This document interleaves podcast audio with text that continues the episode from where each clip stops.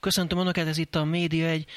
A vonal túlsó felén pedig ezúttal Pető András, a Direkt 36 újságírója. Szia András! Szia, köszönöm a meghívást! Egy nagyon nagy cikkel jelentkeztetek pénteken, mégpedig az Index-el függ össze ez a cikk. Mekkora munka van ebben? Az látszik, hogy óriási, de ez számok szintjén lehet-e valahogy érzékeltetni? Igen, mondjuk azt összességében egy olyan fél éves munkám van ebben, de ez mondjuk időben így eléggé így szétosztódott, mert ezzel a témával még, tehát nem sokkal a 2020 nyári események után, tehát én 2020 végén kezdtem el ezzel foglalkozni. Egyszerűen úgy éreztem, hogy rengeteg minden megjelent erről, rengeteg kijelentés, cikk, Facebook poszt, minden volt róla, de ezek nagyon sokszor ilyen indulatos jelleggel történtek, és valahogy éreztem, hogy nem látom tisztán ebben az egyébként nagyon fontos történetben. Csak aztán ugye közbeszólt az élet, meg leginkább az én esetemben a Pegasus ügy, ami ugye tavaly tavasszal indult, akkor kezdtünk el rajta dolgozni, és amiatt ezt félre kellett tennem gyakorlatilag a tavalyi évnek egy jelentős részére, és akkor egy pár hónappal ezelőtt vettem fel újra a fonalat, és kezdtem el vele újra foglalkozni. Egyébként közben azt láttam, hogy a történet nem hogy veszített volna a relevanciájából, hanem igazából még nőtt is, mert ugye láttuk, hogy ti is írtatok ugye sokat, hogy mondjuk milyen fejlemények vannak a mostani, az új Indexnél. És egyébként, hogy még ilyen számokat így bedobjak esetleg, tehát ugye közel 50 interjú, 48 interjút készítettem, ezek a többsége, ezek külön-külön is több órásak voltak, olyan szereplőkkel beszélgettem, akik ugye közvetlenül részesei voltak az eseményeknek, vagy pedig közel álltak olyan emberekhez, akik szereplői voltak ennek. Sikerült megszerezni hangfelvételeket, belső dokumentumokat, szóval elég nagy alapanyagból sikerült dolgozni. Menjünk is végig szerintem gyorsan a cikknek a legfőbb, legfontosabb megállapításain. Az egyik, ami hát nagyon nagyot szól talán ezek közül, az egy hangfelvétel, tehát Fekete-Szalóki Zoltán főszerkesztő hallatszik rajta, és akkor ezt meséld el kérlek, hogy pontosan mit is mond ő. Igen, amit tudunk erről a felvételről, hogy ez valamikor 2021 tavaszán készült, ez egy telefonhívás volt, egy újságíróval beszélt Fekete-Szalóki Zoltán, ki ugye azután vette át a főszerkesztői posztot, hogy Szombati Pálékat elküldték, és ő eleve így akkor érkezett az Indexhez, amikor ugye az előző stáb, az előző szerkesztőség távozott.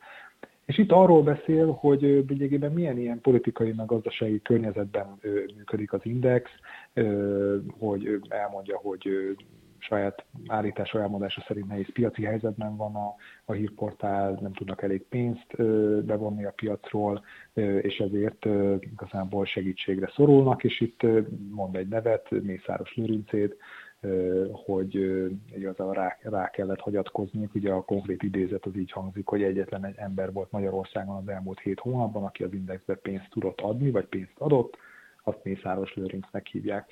De ugye nem csak ezt mondja, hanem arról is beszél, hogy hát emiatt ugye a Mészárossal hát így körültekintően kell eljárni, és így úgy fogalmaz, hogyha mi minden alkalommal belemászunk Mészáros Lőrincbe és Várkonyi Andreába, akkor nem lesz, aki pénzt ad bele. Aztán beszél arról is, hogy volt egy ilyen külön alkú Mészárosékkal, az Index vezetésének volt egy megállapodása, ami arról szólt, hogy Várkonyi Andráról akkoriban, tehát ugye ez 2021 tavaszáról beszélünk, amikor már ugye egyébként így szerintem a fél ország tudta, hogy ugye ők egy pár. Igen, sőt, már 2020 nyarán már voltak ilyen hírek, különböző minisztériumokban, folyosókon beszélgettek erről, igen, hogy Mészáros és Várkonyi Andrá.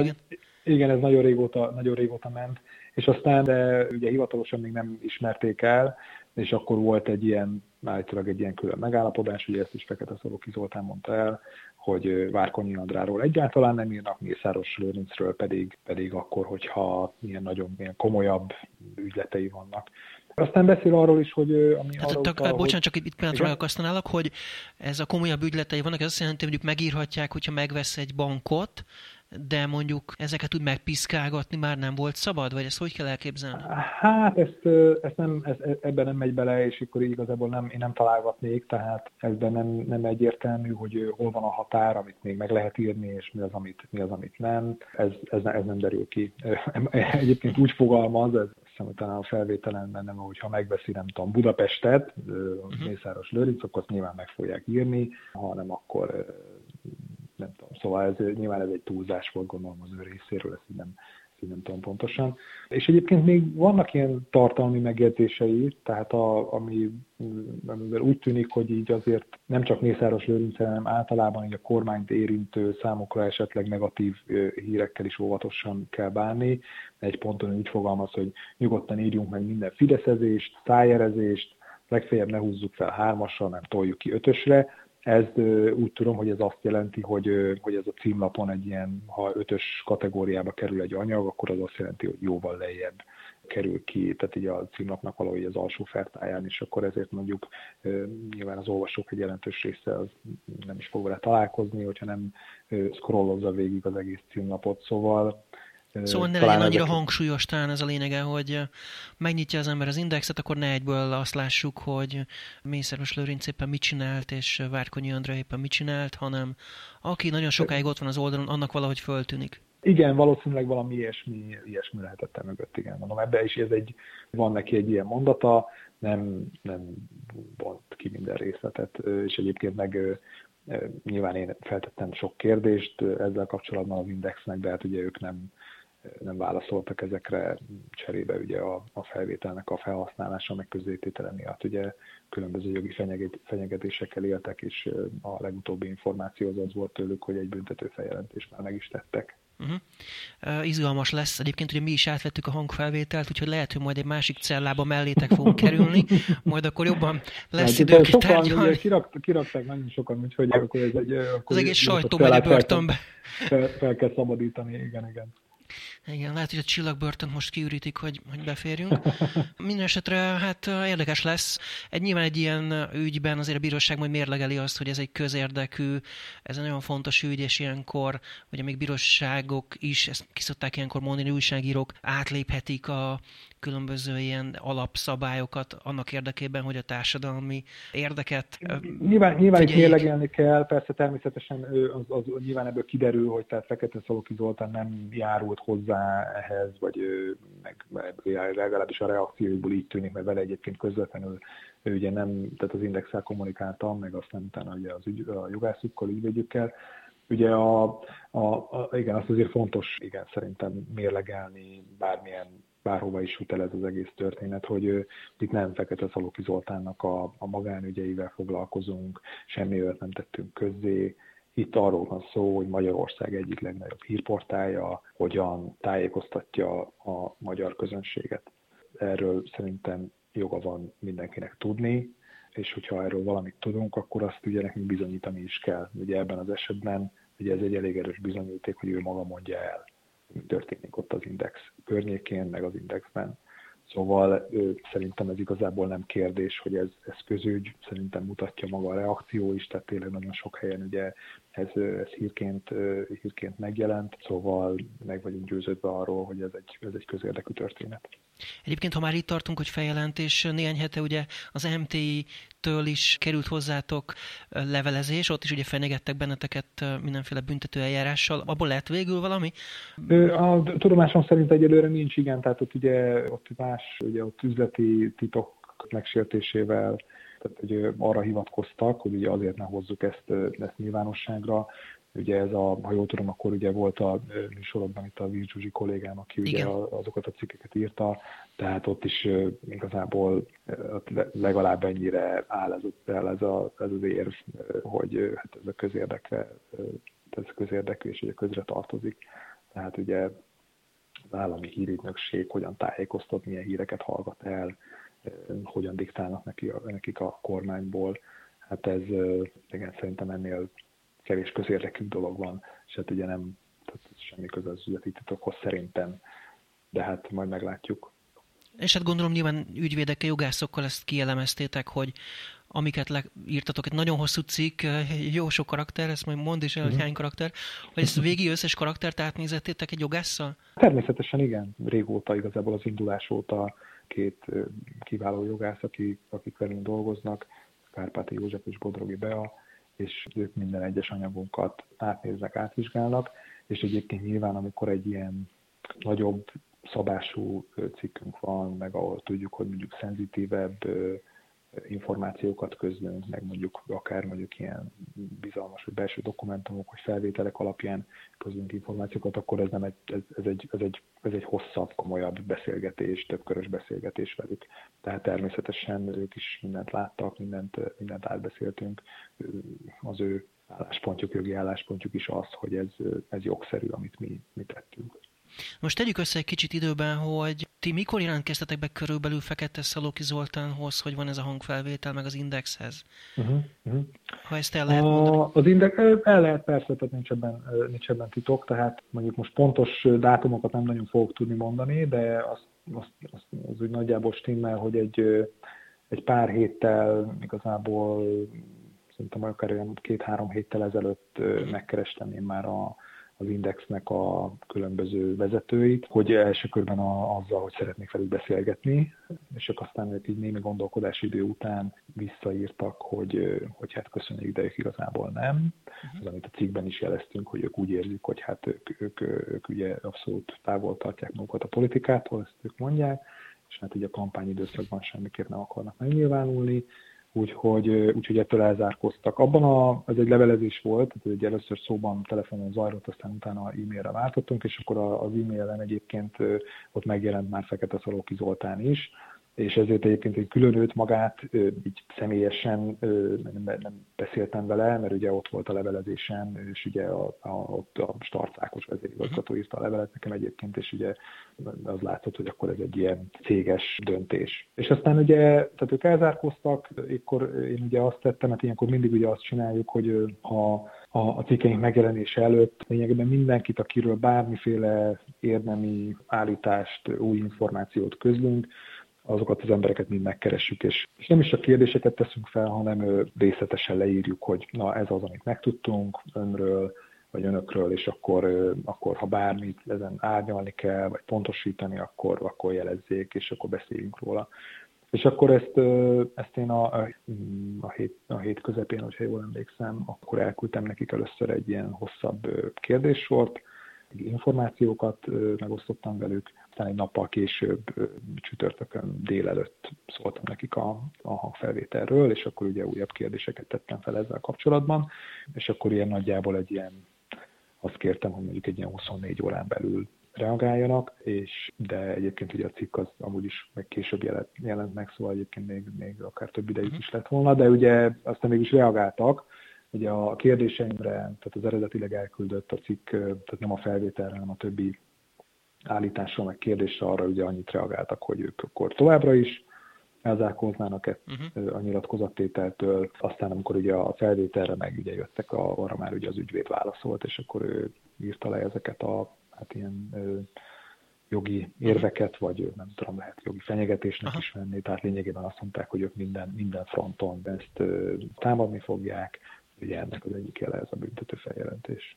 Azért is kérdezem egyébként, hogy mikor történt ez, hogy mikor kerestétek meg őket, hiszen a napokban volt a hír, amit mi hoztunk ott a Média 1-en, hogy előléptették Fekete-Szalóki Zoltánt az egész Inda Média csoport hírigazgatójává, ami ugye hát érdekes, egy ilyen balhé közepette történik mindez.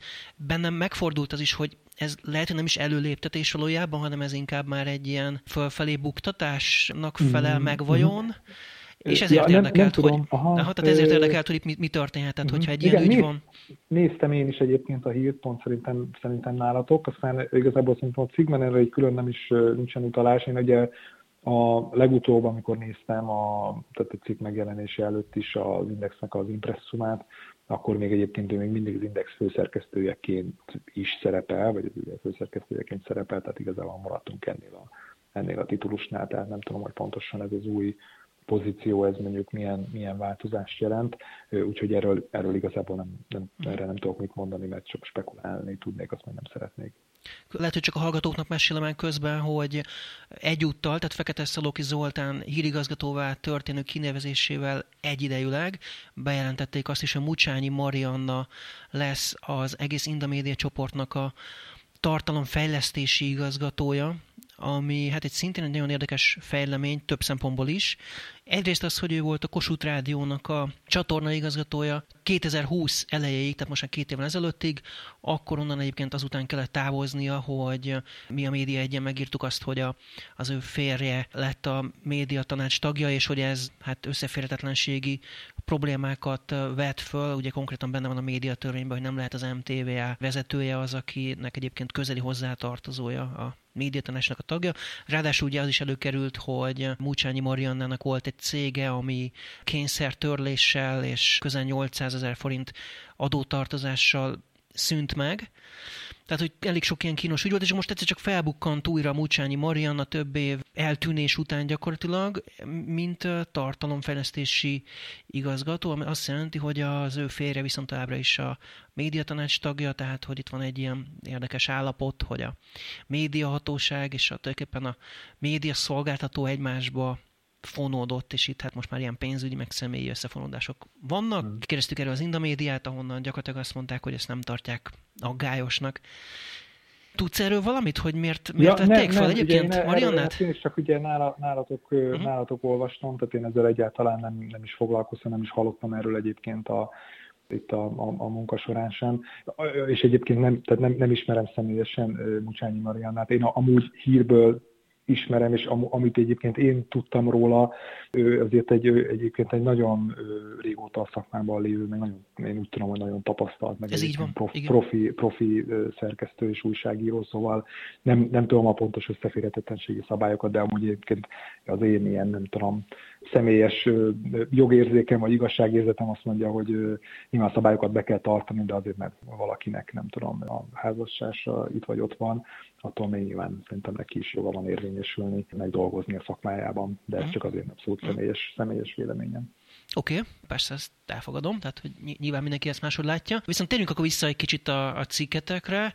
Vannak még azért ugye benne más megállapítások is, illetve még egyet akartam elmondani, hogy a Várkonyi Andrea kapcsán, ugye, hogy mondtad, vagy írtad ugye a cikkben azt, hogy nem lehetett nagyon Várkonyi Andreát bántani, vagy negatívakat írni róla? Hát hiszem, hogy nem is csak negatív, hanem hogy ilyen, abból, amit mondott a Fekete-Szalóki Zoltán, abból ugye úgy tűnt, hogy most ez az időszak, ugye 2021 tavaszáról beszélünk, tehát amíg ugye nem is volt ez hivatalosan bejelentve, hogy ők egy pár, és össze fognak házasodni, hogy akkor, ha jól értem, akkor egy általában volt egy ilyen általános szabály, hogy ne írjanak róla. Egyébként talán egy ponton a felvételen ugye úgy is fogalmaz Fekete-Szalóki, hogy az ő jogi álláspontjuk, mint a Mészároséké, az az, hogy Várkonyi Andrea nem is közszereplő, és hogy ezt jogilag is biztos védhető. Mondjuk egyébként hát azért ugye sokáig, nem tudom, ugye szerepel, rengeteg előtte is ugye tévés műsorvezető volt, szóval ez mondjuk mindegy, ez megint csak az én jogérzékem azt mondja, hogy azért valószínűleg az ő közszereplőség az megáll, de nyilván az én véleményem ilyen szempontból jelentéktelen.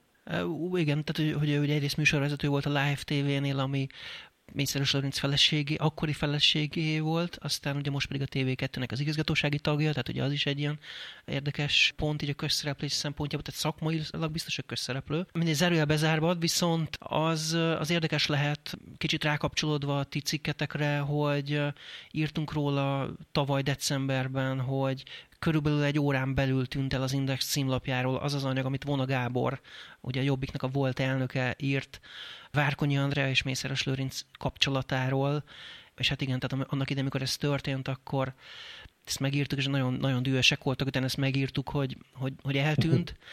Akkor ez valóra alátámasztja azt, amit ti is a hangfelvételben bemutattatok. Igen, ugye szintén ennek emlékeztem rá egyébként erre a történetre. Rendszeres olvasója vagyok az oldalatoknak, úgyhogy egyébként ebben a munkában is segített. Csomó dolgot ugye vissza tudtam nézni nálatok, úgyhogy ez tök hasznos. De igazából a konkrét esetről nem tudok, tehát hogy itt pontosan mi történt itt a házon belül, és hogy szerintem erről lehet, hogy ti többet tudtak, vagy többet írtatok. De ugye egyébként az mondjuk érdekes, szóval, hogyha időben nézzük, tehát ugye igen, tehát még egyszer ugye 2021 tavaszán beszélt a Fekete-Szalóki erről a Mészáros-féle kapcsolatról, és ugye, ha jól emlékszem, akkor az elhíresült interjú az meg 2021 júniusában jelent meg az Indexen, ahol ugye hát arra felkapták sokan a fejüket, így a szakmán belül is, így nagyon szélesebb körben, meg egyébként az Indexen belül is, tehát a mostani Indexnél is többen szóvá tették ottani újságírók, hogy hát azért ez szakmailag ez nem biztos, hogy rendben volt. Tehát, hogy egy ilyen nagyon baráti hangvételű, ugye ezt is Fekete-Szalóki Zoltán készítette ezt az interjút Mészáros Lőrinccel. Hát egy ilyen egyik forrás az úgy is fogalmazott, hogy hát ez igazából olyan volt, mint egy fizetett hirdetés, főleg amiatt, hogy aztán a baráti hangvételű interjú mellett ott volt egy ilyen nagyon-nagyon hosszú keretes anyag arról, hogy mennyi mindent jótékonykodik Mészáros Lőrinc, ami persze nyilván Mészáros Lőrinc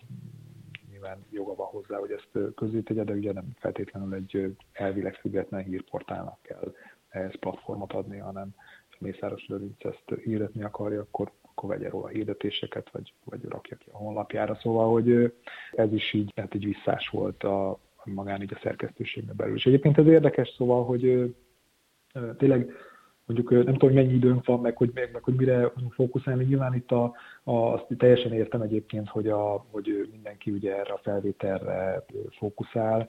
Nyilván ez, ami úgynevezett hírértékkel bír, de ugye egyébként nagyon remélem, hogy aki eljut oda, hogy elolvassa a cikket, a Direkt 36.hu oldalán megtalálja, hogy én azért ezt egy jóval ilyen tágabb keretben próbáltam elmesélni. Igen, még hát jó sok mindent megállapítasz, igen, majd ezt rögtön még elmondjuk. Igen. Az, ami történt ugye 2020 nyarán, hogy a régi Indexnek a lényegében az összeomlása, az nem egy vákumban történt, és nem egyik napról a másikra. Tehát itt több éves folyamatoknak volt az eredménye, és ugye ezért is olyan hosszú mesélős ez a cikk, mert azt gondoltam, hogy ebben a formában lehet talán a legjobban ezt közvetíteni. András, rögtön folytatjuk, egy pár pillanat és jövünk vissza a Média 1-jel. Pető Andrással, a Direkt 36 újságírójával beszélgetek.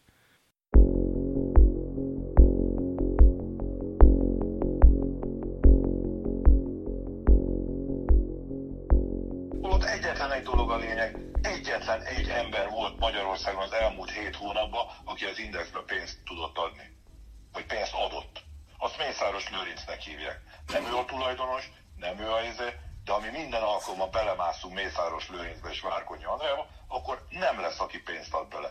Ennyi volt a történet. Nem azért, hogy fideszes valaki, meg kormánypárti, vagy gyurcsányista, vagy akárki, leszarom, nem érdekel. Az érdekel, hogy az a 60 ember, aki rám van bízva, annak jövő héten is legyen állása. És ahhoz pedig pénzt kell csinálni.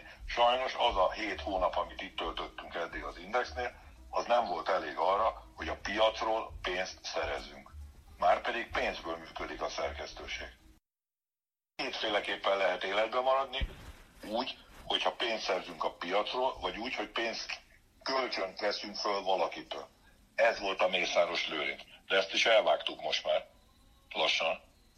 És én ezeket a harcokat, én most már valóban belefáradtam abba, minden alkalommal oda menjek hozzátok, elmondjam ezt a történetet, fogom magam, szépen leülök, kijavítom, megkapom a lebaszást onnan, ahol nekem meg kell kapnom a lebaszást, és csöndben megyünk tovább. Az a jogi álláspontjuk, és ez valószínű, hogy ezt meg is tudnák nyerni egyébként, hogy Várkonyi Andrea nem közszereplő, tehát az ő nevét leírni nem lehet.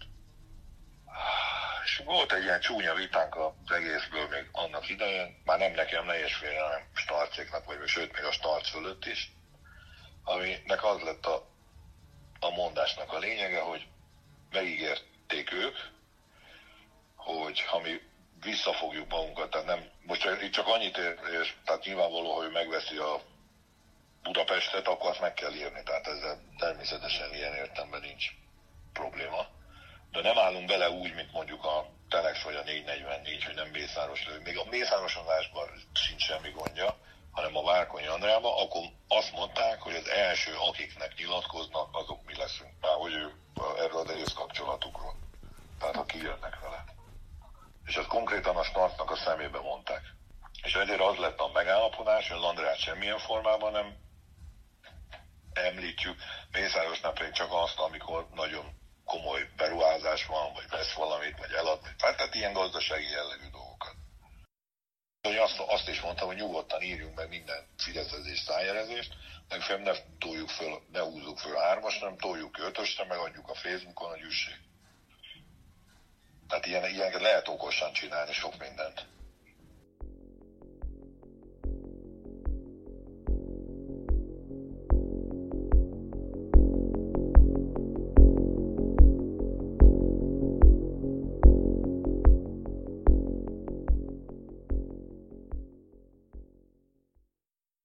Továbbra is a Média 1-et hallják, Pető Andrást, a Direkt 36 újságíróját hívtam föl az Indexről, a napokban megjelent oknyomozó, nagyon nagy anyag és nagyon fontos anyag kapcsán. Ugye itt az első részben már beszélgettünk többek között a kiszivárgott hangfelvételről, és akkor most kicsit beszélgessünk arról, milyen más megállapításokat tett még a cikk. Ugye itt előkerül benne Gerényi Gábor például, Orbán Viktorral kapcsolatban is volt valami a cikkben, Vaszily Miklósról, Simicska Lajosról, tehát akkor egy kicsit ezekről még beszéljünk azon túl, amit az első részben ugye említettél, hogy Fekete-Szalóki Zoltán miket mondott, hogy Mészáros Lőrincet nem szabad nagyon bántani, mert ő adott 100 milliót az Indexnek. Nyilván valószínűleg arra nincsen idő, hogy mindegyik szereplőt így alaposan így körbejárjuk. Ilyen nagyon egyébként, nagyon néhány mondatban így összesűríteni ennek a mondani valóját az az, hogy ugyan 2020 nyarán csúcsosodott ki ez a történet az Indexnél, és ugye akkor vált egyértelművé, hogy itt egyfajta ilyen kormányzati nyomás alá került, vagy egyébként részben ezért is kezdtem ezzel foglalkozni, mert lehet, hogy azt éreztem, hogy sokaknak nem is volt egyértelmű, hogy ez mennyire egy kormányzati nyomás volt-e. De ugyanek azért megvoltak az előzményei, és igazából az Index, hát sajnos az utóbbi 10 évben már lényegében végig folyamatosan különböző ilyen politikai befolyással is rendelkező üzleti, gazdasági szereplők, lehet őket akár oligarcháknak is hívni, igazából a játszmáinak a része volt, vagy tárgya volt. Ugye kezdődött azzal, hogy ugye sokáig korábbi tulajdonos a Spéder Zoltán volt, bankár, akinek ugye mindenféle üzletei voltak ugye az állammal, és ugye már ő is egyébként, erről is vannak bizonyítékok a cikkben, hogy már az ő idejében is egyébként voltak nyomásgyakorlások, meg beavatkozások a tartalomba. Aztán szinte a szerencsém múlt az, hogy az Indexnek aztán volt egy ilyen szabadabb időszaka, amikor ugye ez a Simicska Lajos és a Spéder Zoltánnak a valamiféle alkuja révén ugye ott az Index egy ilyen alapítványi tulajdonba került. Ugye itt került képbe ugye a Bodolai László, akiről ugye szintén sokat írtatok ti is, meg szerintem szerepelt ugye nálatok is. Ugye másfél órás interjú volt, hanem rendkívül. Igen. Szóval, hogy ahogy a cikkben én megfogalmazom ott az elején, hogy ez alatt a 10 év alatt változó intenzitású, de folyamatos nyomás alatt volt, kormányzati nyomás alatt volt, vagy politikai nyomás alatt volt az Index. És lényegében ott dölt el a dolog, amikor 2018-as választások után ugye Simicska is levonult a pályáról, meg hát a Spéder is levonult a pályáról. És akkor onnantól már lényegében majdnem, hogy bezárult a kör, és ilyen kormányhoz közeli figuráknak a kontrollja alatt volt az Index. Csak igazából, ahogy nekem egyébként egy forrás, aki ezt a történetet közelről követte, meg rendelkezik kormányzati kapcsolatokkal, nekem még már akkor megmondta 2018-ban, hogy az Index igazából már az övék, de most azért békén hagyják, mert most igazából nincs neki tétje, és nem akarnak hozzányúlni. Uh-huh. Akkor döntötték el, hogy hozzányúlnak, ezt a mostani cikkben le is írom, így kormányzati kapcsolatokkal rendelkező forrásokra hivatkozva, hogy a 2019-es önkormányzati választás után döntötték el, hogy akkor most valamit kezdeni fognak az Indexsel, és úgy lényegében kontroll alá veszik. Ennek két oka volt, az egyik az az, hogy egyrészt a 2019-es önkormányzati választáson ugye az ellenzék elég jól szerepelt, és ugye voltak nagy ügyek, a borkai videó például, és azt érezte a Fidesz, hogy az ellenzéki sikerek azok részben a sajtónak köszönhetők, és annak, hogy továbbra is erős a független sajtó. Ez volt az egyik ok, és különösen az Index egyébként ezekben a beszélgetésekben így kiemelten előkerült. A másik ok meg az volt, hogy úgy taktikáztak, hogy ha valamikor hozzányúlnak az Indexhez, akkor azt most érdemes megcsinálni, tehát 2019 után, mert ha balhé lesz, akkor az ne a választások előtt legyen. Tehát ne 2022 előtt legyen. Hát most mégiscsak, hogy most van végül a te cikked, mi hát egyébként? Hát most igen, tehát nyilván az most szerintem nyilván nem fog azért ezt így konkrétan befolyásolni, de ugye az Index ügy, ugye a nagy botrány, ugye a nagy balhé, az 2020 nyarán volt. És ilyen szempontból egyébként jól taktikáztak, mert valóban, tehát elült a vihar. Az Index ugyan már nem piacvezető, vagy legalábbis ahogy én nézem most az adatokat. Igen, visszaestek. De stabilan ott van az első ötben, és egyébként azért közel sem, tehát amikor ugye 2020 nyarán ugye felállt az előző szerkesztőség, akkor volt egy nagyobb bezuhanás, de aztán abból azért egyébként úgy visszajöttek, és ugye most is azért naponta 700-800 ezer ember látogatja az Indexet még szinte minden nap. És azért ez egy nagyon komoly platform továbbra is, és ilyen szempontból ugye bejött a számításuk. Ugye a másik, ami szerintem egy nagyon fontos momentum a történetnek, ugye ez a 2020 nyári eseménynek, amire, hogyha aki követte ezt az Index ügyet, talán emlékszik rá, hogy akkor volt ugye az úgynevezett kiszervezési terv, vagy Gerényi terv, ugye Gerényi Gábor nevéhez fűződött. Ugye ez volt az, amire hivatkozva lényegében a szerkesztőség ugye bejelentette, hogy veszélyben van az Index, átállították a függetlenségi mutatót. Ez ugye az a terv arról szólt, hogy az Indexnek egy jelentős részét, a rovatokat, azokat kiszervezték volna a külső cégekbe, és ugye formailag külön, tehát kívülre kerültek volna az újságírók, ugye ez ellen tiltakoztak a Dull Szabolcsék. És ugye ezen a ponton jön a cikkben elő Rogán Antal szerepe, amikor is Dull Szabolcs rákérdezett Gerényi Gábornál arra, így van, hogy ez másik... miért lesz jó Rogán Antalnak. Igen, ez egy másik felvétel, tehát ugye ebben az időben, amikor ugye ez a kiszervezési terv napirendre került, akkor volt egy beszélgetése Dull Szabolcsnak és Gerényi Gábornak, és erről is van egy felvétel, amin hát a Gerényi Gábor elég nyíltan beszél arról, hogy itt politikai szempontok is szerepet játszanak, beszél arról, hogy egyrészt ugye így kritizálja az Indexet, hogy szerinte sok szakmai hiba van, és hogy ezek a szakmai hibák szerinte egy irányba mutatnak, tehát hogy általában a kormány számára károsak.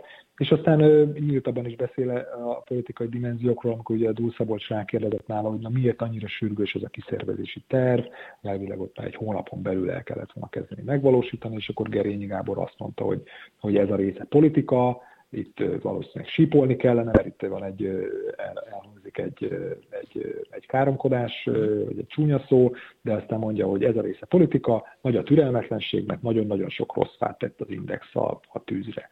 És aztán ugye így beszél arról, hogy ugye a kormány részéről ugye úgy értékelik, hogy ezek az Index hibái azok nekik ártanak.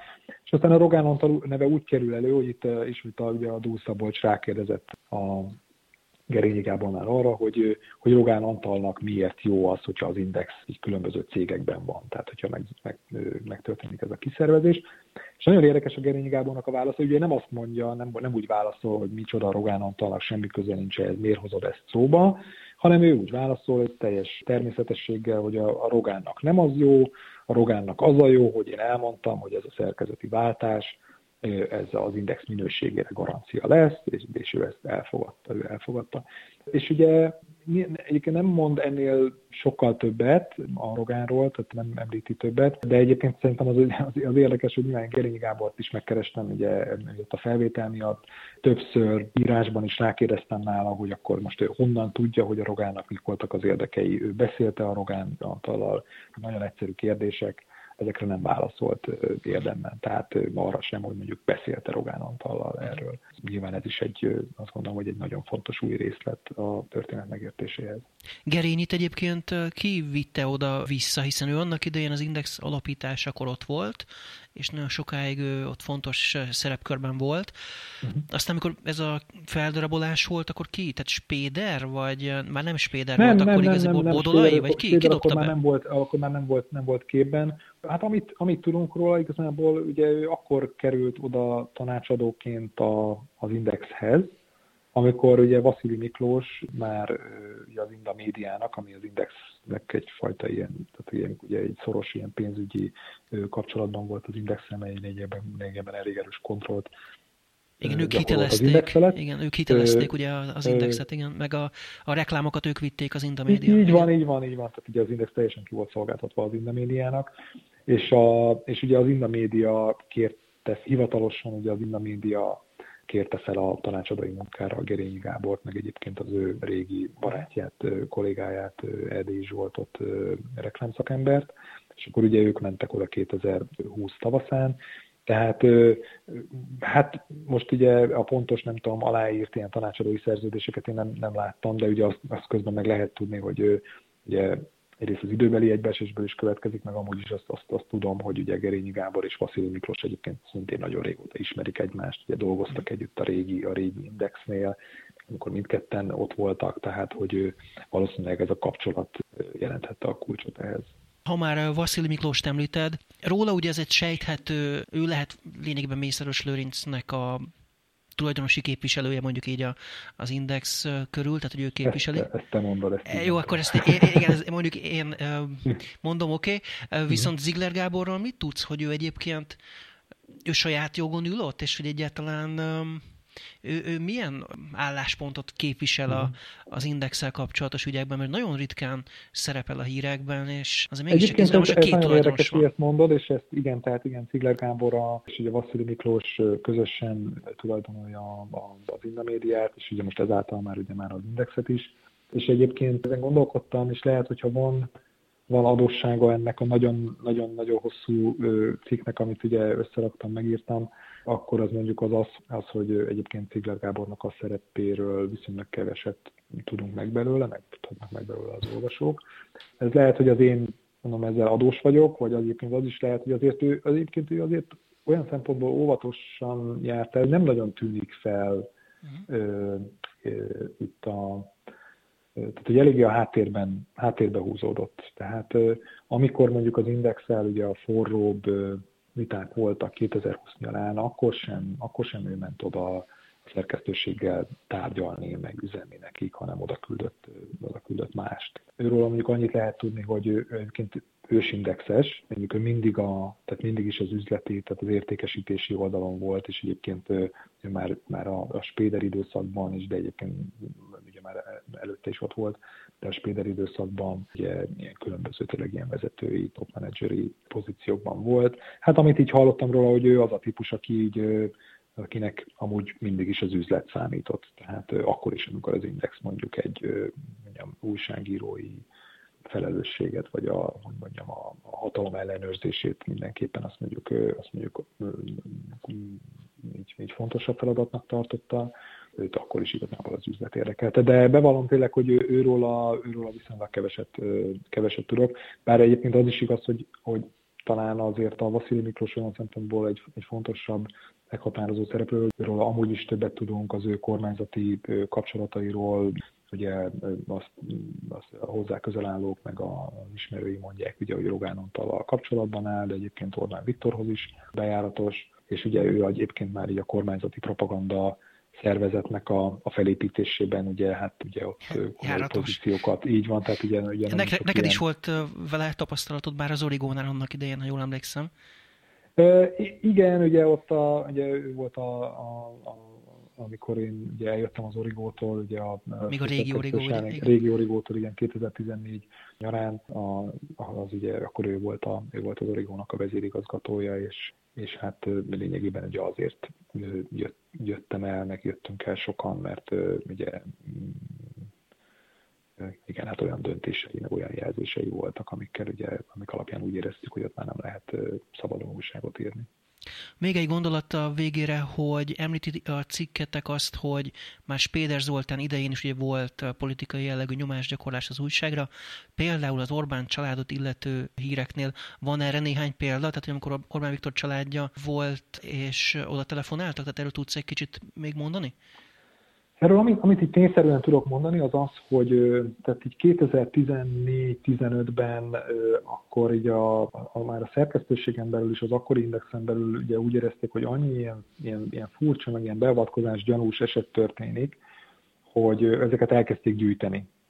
És így 2016 elejére lett egy ilyen 21 esetet felsoroló lista, amit aztán így szerkesztőségen belül is megvitattak, meg az akkori főszerkesztő elé is vezették. És ugye ezen a listán ott mondjuk van több olyan, amikor mondjuk egyébként a Tiborcz Istvánnal, tehát az Orbán Viktor vejével kapcsolatos híreknél lehetett azt tapasztalni, hogy történtek olyan belenyúlások így a tartalomba, ami amúgy lehet, hogy újságíróilag nem feltétlenül volt indokolt. És aztán egyébként a Dudás Gergőnél ugye rákérdeztem erre, ezekre a történésekre, akkor aki ugye volt főszerkesztő, elmondta, igen, aki akkor ő volt ugye a főszerkesztő, hogy egyébként a Spéder ugye olyan érvekkel próbált hatni rá, hogy hát a hatalom el fog minket taposni, hogyha nem teszünk engedményeket bizonyos esetekben, meg ugye egyébként tett olyan megjegyzéseket is, hogy az Orbán családdal óvatosan kell bánni, de ez nem volt egy ilyen egyértelmű tiltás, hanem így,